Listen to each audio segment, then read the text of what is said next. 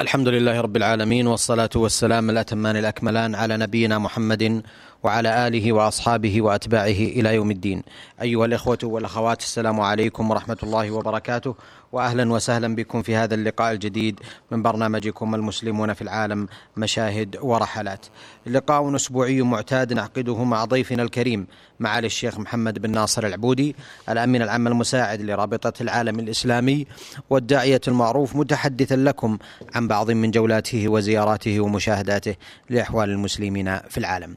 معالي الشيخ محمد أستأذنكم في هذه اللحظات لتواصلوا للإخوة والأخوات بقية مشاهداتكم آه، التي وقفتم عليها إبان زيارتكم لغرب آه، سيبيريا.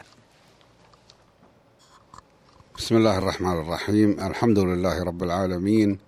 اللهم صل وسلم وبارك على سيدنا ومولانا عبدك ورسولك محمد وعلى آله وأصحابه أجمعين.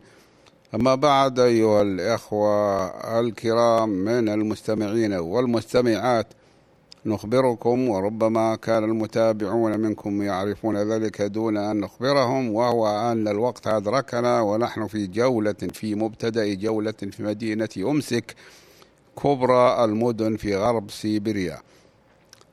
أهل هذه المدينة كما قلنا هم من الشعب الروسي أكثريتهم من الروس ولكنهم من الروس الأصلاء. ومن الغريب الذي سمعته في أكثر من موضع من سيبيريا أن الشمس أنا قلت هذا الكلام سأريده لأني تكلمت قبل ذلك على أن الشمس حارة في تلك المدينة في من سيبيريا وأن درجة الحرارة في ذلك اليوم كانت بلغت 28 درجة مئوية. فمن الغريب الذي سمعته في أكثر من موضع من سيبيريا أن الشمس قد تكون طالعة عندهم في الشتاء بمعنى أن السماء ليس فيها غيم ولكن البرد يكون قاسيا إلى درجة لا تحتمل ولا يحسون للشمس بحرارة ولا تأثير. قال لي أحدهم إنها تكون في الشتاء كالقمر الذي نرى ضوءه ولا نحس له بحرارة. وعلق معلق على ذلك بأن الأرض تكون قد ابتعدت عن الشمس. في الشتاء. وهذا قول ليس بدقيق. آه، لماذا؟ لأن الشمس لا الأرض لا تبتدع لا تبتعد عن الشمس بمقدار كبير. يعني ابتعادها العادي ليس كثيرا. وهذا أمر معروف وهي تسير وفق خط قدره الله لها لا تحيد عنه. كما قال الله سبحانه وتعالى الشمس والقمر بحسبان. والحسبان هو الحساب. فالأرض لا تبتعد عن الشمس بعدا يكون له هذا التأثير وإنما ذلك ناشئ عن المواجهة. ففي الصيف يواجه القسم الشمالي من الأرض ومنه هذه البلاد السيبيرية الشمالية الشمس فتسقط أشعة الشمس عليه سقوطا مباشرا تكون فيه حارة وينشأ عن ذلك فصل الحر. أما في الشتاء فإن الأرض تميل بمحورها عنه. فلا يواجه ذلك القسم الأرضي الشمس مواجهة مباشرة لذلك يكون تأثيرها عليه محدودا. ولو كان الأمر أمر بعد الأرض وقربها عن الشمس لكانت الفصول كلها واحدة في جميع أنحاء الأرض. والواقع خلاف ذلك لأنه في الشتاء في الشتاء يكون القسم الشمالي من الأرض باردا ولكن القسم الجنوبي من الأرض حارا لأنه يواجه أشعة الشمس مواجهة وكذلك العكس. العكس صحيح وهذا ظاهر. واصلنا جولتنا في مدينة أمسك فمررنا بمبنى أشاروا إليه بأنه مبنى جامعة القانون. ثم عادلنا مع حديقة واسعة هناك إلى بوابة الرمزية أي أنها لا تغلق شيئا ولا تحول دون شيء وإنما هي بقية من سور كان يدور حول المدينة. ويدخل إليها منه. وهي منسوبة إلى بلدة اسمها تارا. تقع على بعد 300 كيلو من أمسك. ويدخل إلى المدينة يدخل إلى المدينة من يجيء منها مع هذه البوابة. وقد بنيت هذه البوابة في عام 1792 كتبوا ذلك عليها وقرأناه. لأن الأرقام التي يستعملونها هي الأرقام العربية التي نسميها نحن الأرقام الفرنجية. ويسميها الفرنج الأرقام العربية فكأننا فرارنا حتى من نسبتها إلينا مع أنها مستعملة في العالم كله حتى في البلدان النائية ذات الحضارات القديمة كالصين فهي تستعملها ولا ليست لديها أرقام غيرها ولا تعرف غيرها من الأرقام. وفي روسيا حيث لا تستعمل الحروف اللاتينية التي تعودنا على رؤيتها ودرسها أكثرنا دراسة تكون هذه الأرقام واضحة جدا. أما الحروف التي يستعملها الروس في الكتابة فإنها السلافية التي تعرف بالسيريلية وبعضهم يسميها الحروف الروسية وهي تختلف اختلافا كبيرا في بعض الحروف عن الحروف اللاتينية بحيث لا يستطيع قراءتها إلا من تعلمها وللروس تعصب للغتهم.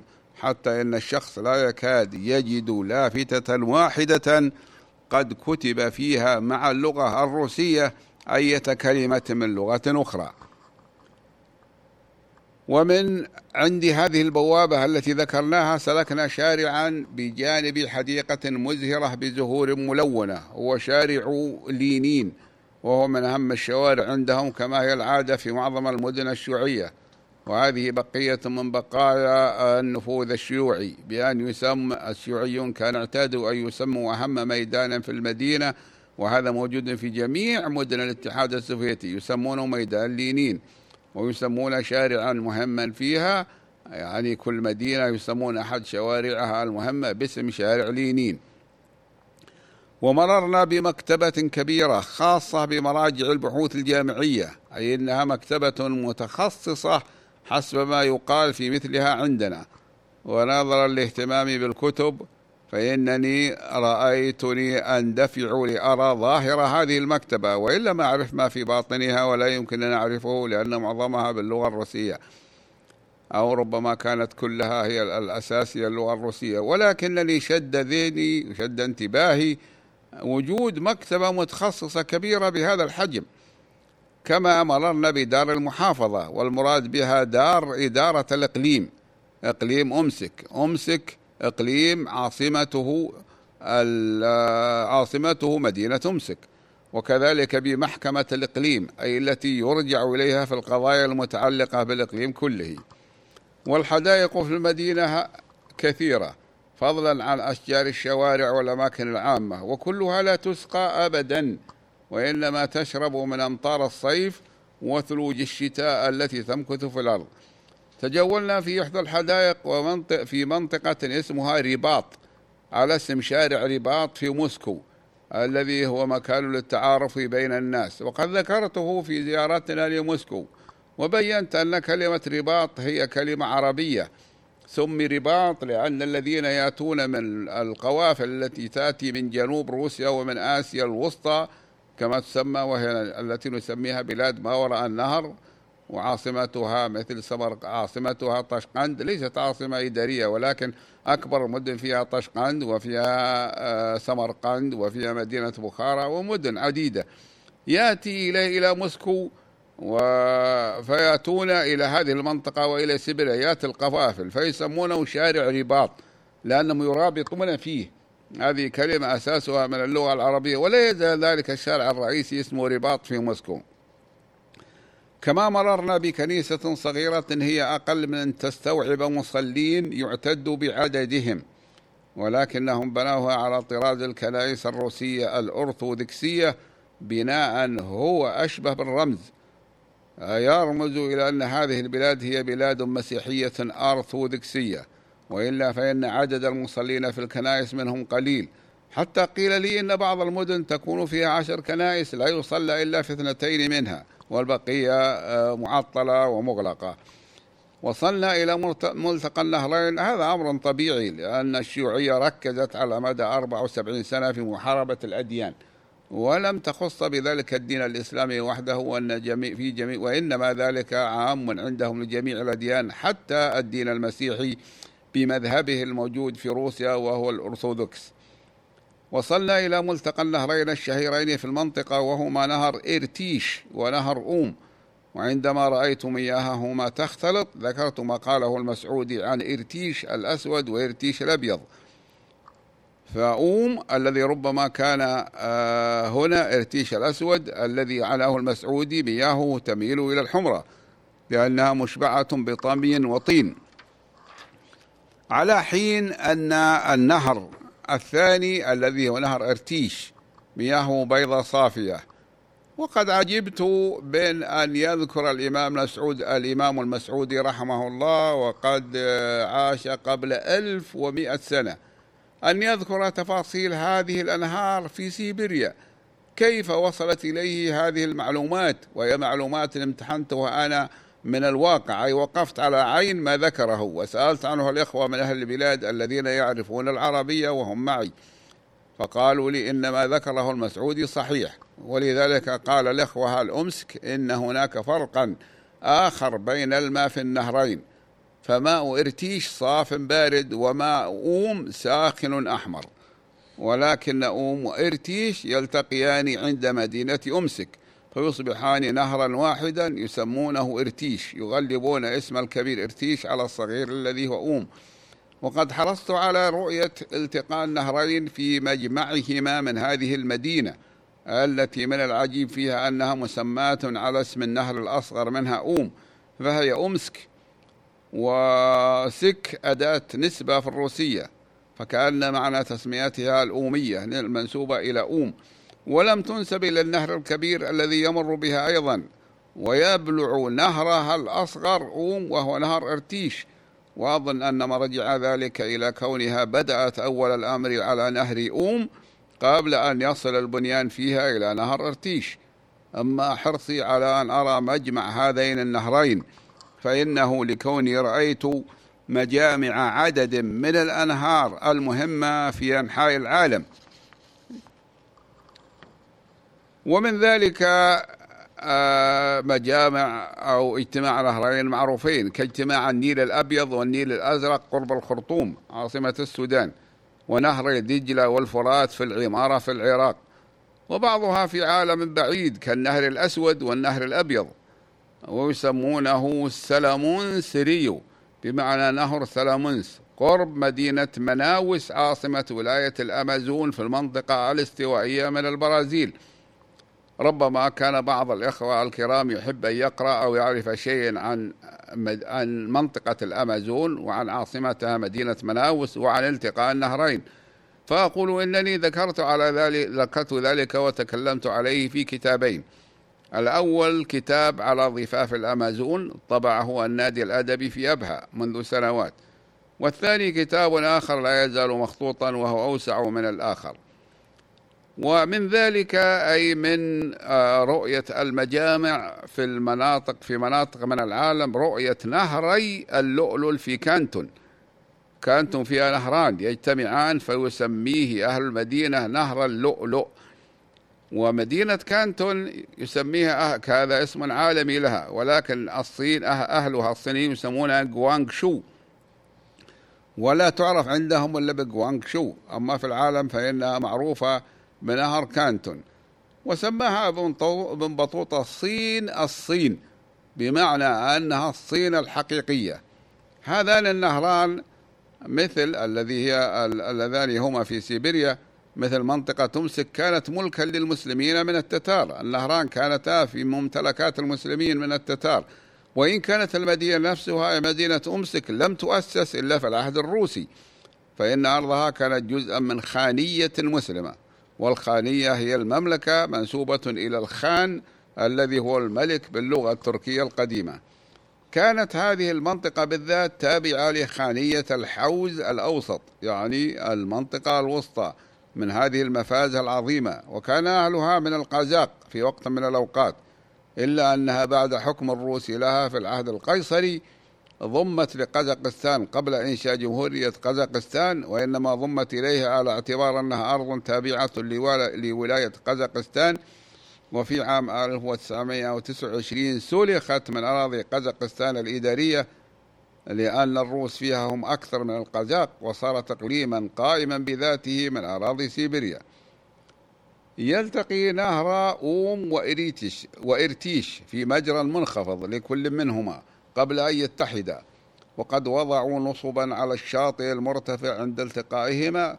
سجلوا فيه أن بدايات مدينة أمسك كانت في مايو عام 1716 عندما وصلت إلى مكانها أول فرقة عسكرية روسية بقيادة الضابط برخاليس. فابتدأت ببناء قلعة فيها من الخشب لأنه هو المادة المتيسرة في تلك العصور.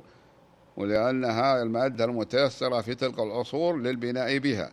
ويقع هذا المكان المرتفع فوق ملتقى نهري أوم ونهري أرتيش وهو المجمع. وأنا أنا أعتبر أفضل المجمع لأن الله سبحانه وتعالى قال حتى إذا بلغ مجمع البحرين.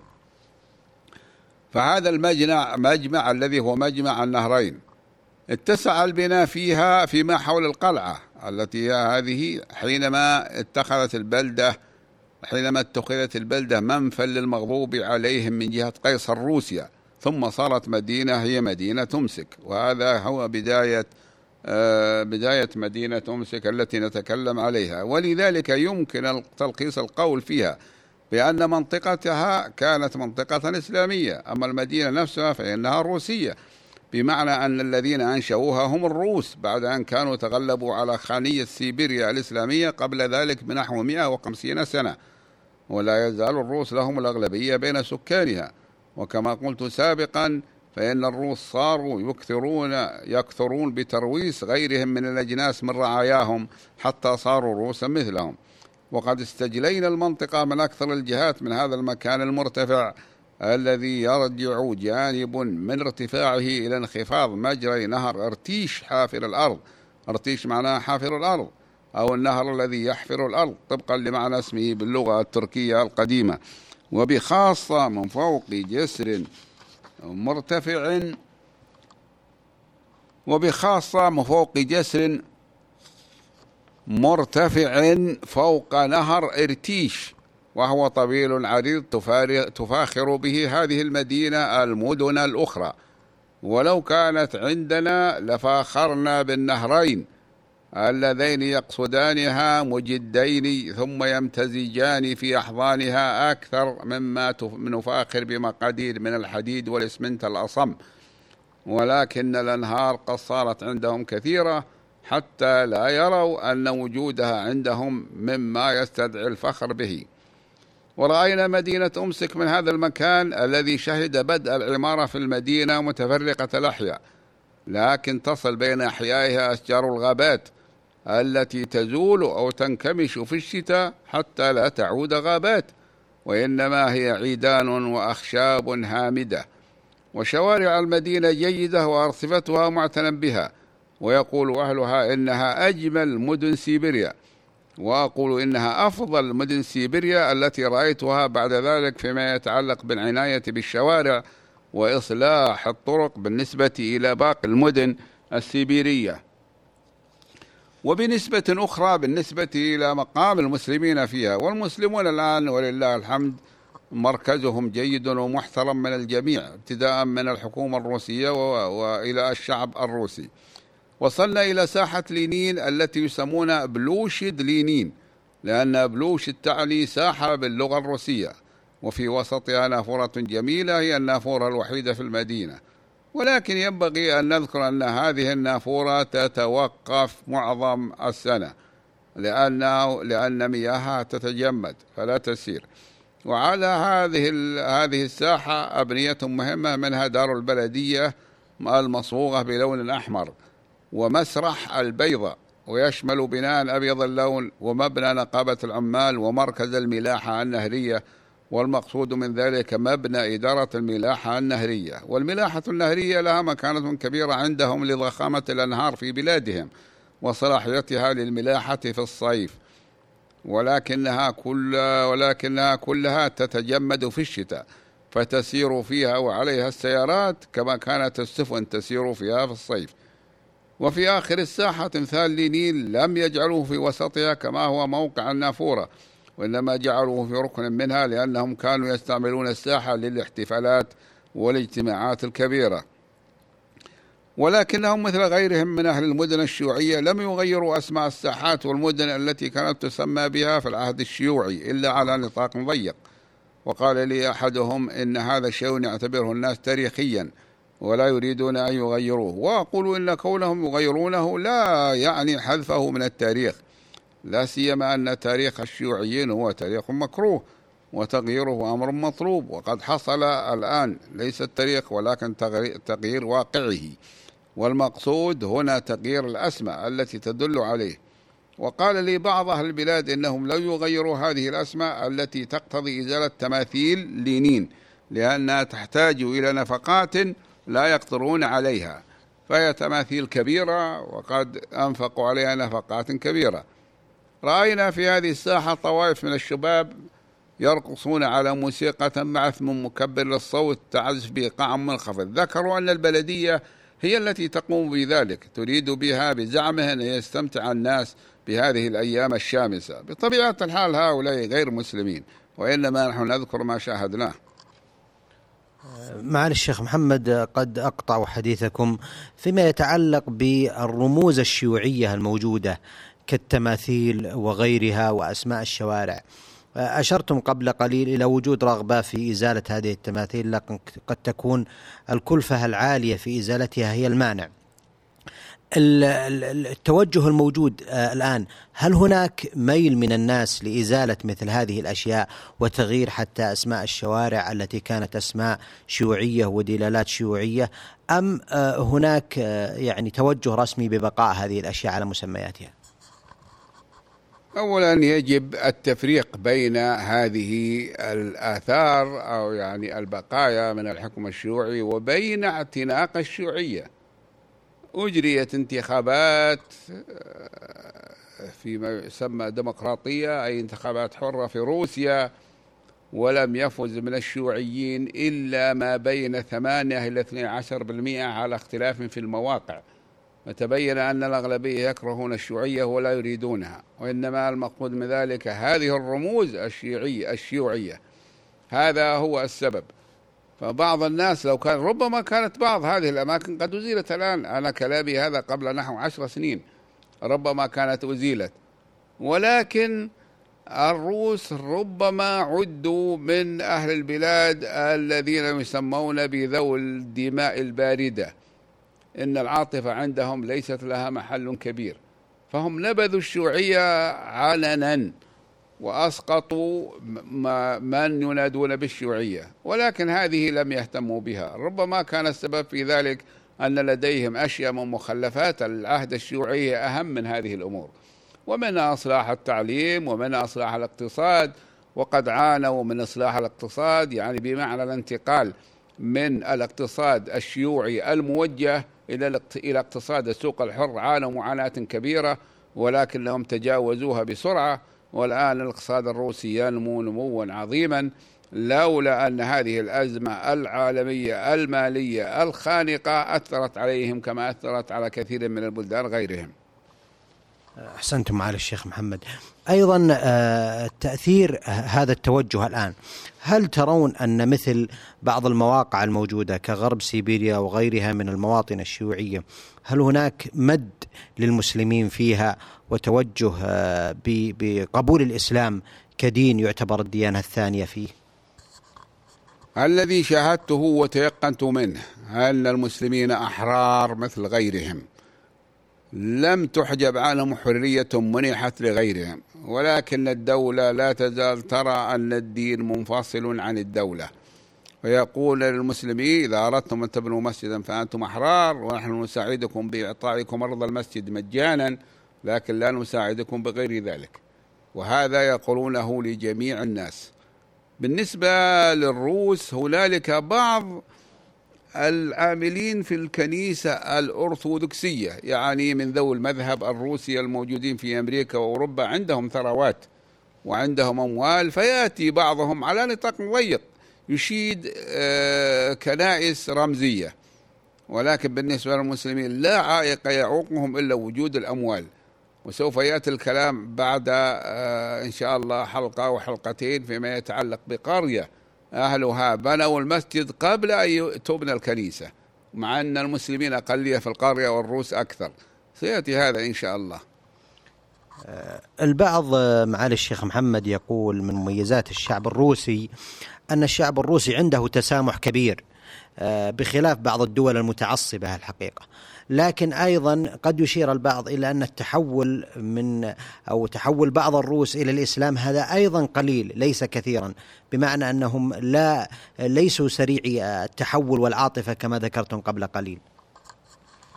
هذا صحيح. عدد الذين يدخلون إلى الإسلام من الروسيين الخلص ليس كبيرا. السبب في ذلك يرجع إلى حالة الدعاة. لأن المسلمين أنفسهم أمورهم المالية ليست أفضل من غيرهم بعد الشيوعية. ليست أردأ من غيرهم ليست أقل ليسوا أقل من غيرهم ولكن هذا عام للناس. ثم هنالك شيء متأصل في الشعب الروسي وهو الفخر بالوطنية الروسية. هذا أمر معروف. فيعتبرون أن الدين الأرثوذكسي هذا هواية بمثابة هوية لهم أي بمثابة رمز لوجودهم. إلى شيء آخر مهم وهو أن الروس يعتبرون من شراب الخمر المدمنين. حتى أني رأيتهم ألا يستنكرون ذلك. أذكر أنني كنت مرة في المدينة القطبية المسماة مورمانسك وهي واقعة على الخليج المتجمد الشمالي داخل الدائرة القطبية الشمالية. كنا راكبين بسيارة والوقت صيف وإذا بشخص قوي شاب يرفع يده في السيارة قبضته كالمتحدي فتضربه المرآة الموضوعة في جانب الباب الأمامي للسيارة. ولا ندري هل انكسر المرآة انكسرت ولكن لا ندري ماذا فعل الله به. ربما كانت يده قد جرحت السائق لم يسأل والآخرين لم يسألون. وقلت لهم لماذا يكون هذا؟ فقالوا لي هذه العادة الروسية. ما هي العادة الروسية؟ قالوا الإكثار من شرب الخمر. هم يبررون منشاها بأن الخمر تدفي الإنسان وبلادهم بلاد باردة. ولكن الصحيح الذي درسناه يعني ليس من الشارع ولكن قرأنا عنه دراسات هو أن الخمر أول ما يشربها الإنسان يحس بالدفء. لماذا؟ لأن الدم يندفع إلى الجلد. ولكن بعد فترة قليلة يعود الدم إلى مكانه فيعود البرد أشد من مكان مثل ما يعود الحزن إلى المخمور بعد أن ينتهي الخمار أي ينتهي مفعول الخمر. أحسنتم على الشيخ محمد. آه، في الحقيقة بودي أن أسترسل معكم في العديد من الجوانب المهمة فيما يتعلق بزيارتكم لكنني أختتم هذا اللقاء بالشكر الجزيل بعد شكر الله سبحانه وتعالى. إلى ضيفنا الكريم معالي الشيخ محمد بن ناصر العبودي الأمين العام المساعد لرابطة العالم الإسلامي والرحالة والداعية المعروف والذي تحدث إليكم عن بعض من زياراته ومشاهداته وانطباعاته لأحوال المسلمين في العالم. نلقاكم أيها الإخوة والأخوات على خير في مثل هذا اليوم من الأسبوع القادم. وهذه تحية مني محدثكم محمد بن عبد الله مشوح. السلام عليكم ورحمة الله وبركاته.